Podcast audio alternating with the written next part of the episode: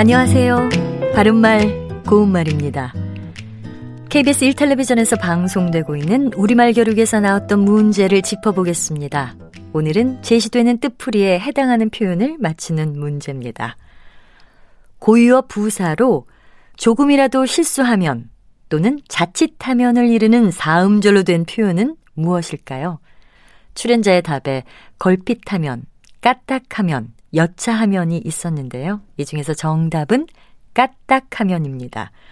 까딱하면은 동사 까딱하다에서 나온 것인데 까딱하다는 주로 까딱하다가는 까딱하면, 까딱했더라면의 형태로 쓰여서 조금이라도 잘못하거나 실수하다의 뜻을 갖고 있습니다.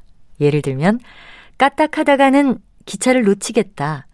까딱하면 애들 싸움이 어른 싸움이 되겠다. 이렇게 말할 수 있습니다.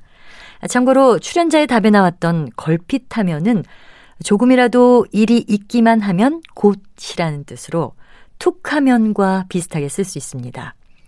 요즘 그는 신경이 예민한지 걸핏하면 성을 낸다. 이렇게 표현할 수 있습니다.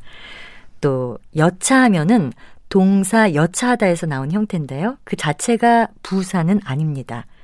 여차하다는 일이 뜻대로 되지 아니하다를 뜻해서 그는 여차하면 그만둘 각오를 하고 있다와 같이 쓸 수 있습니다. 그리고 간혹 여차직하면이란 표현도 들을 수 있는데요. 여차직하다는 여차하다의 잘못된 표현입니다. 바른말 고운말 아나운서 변희영이었습니다.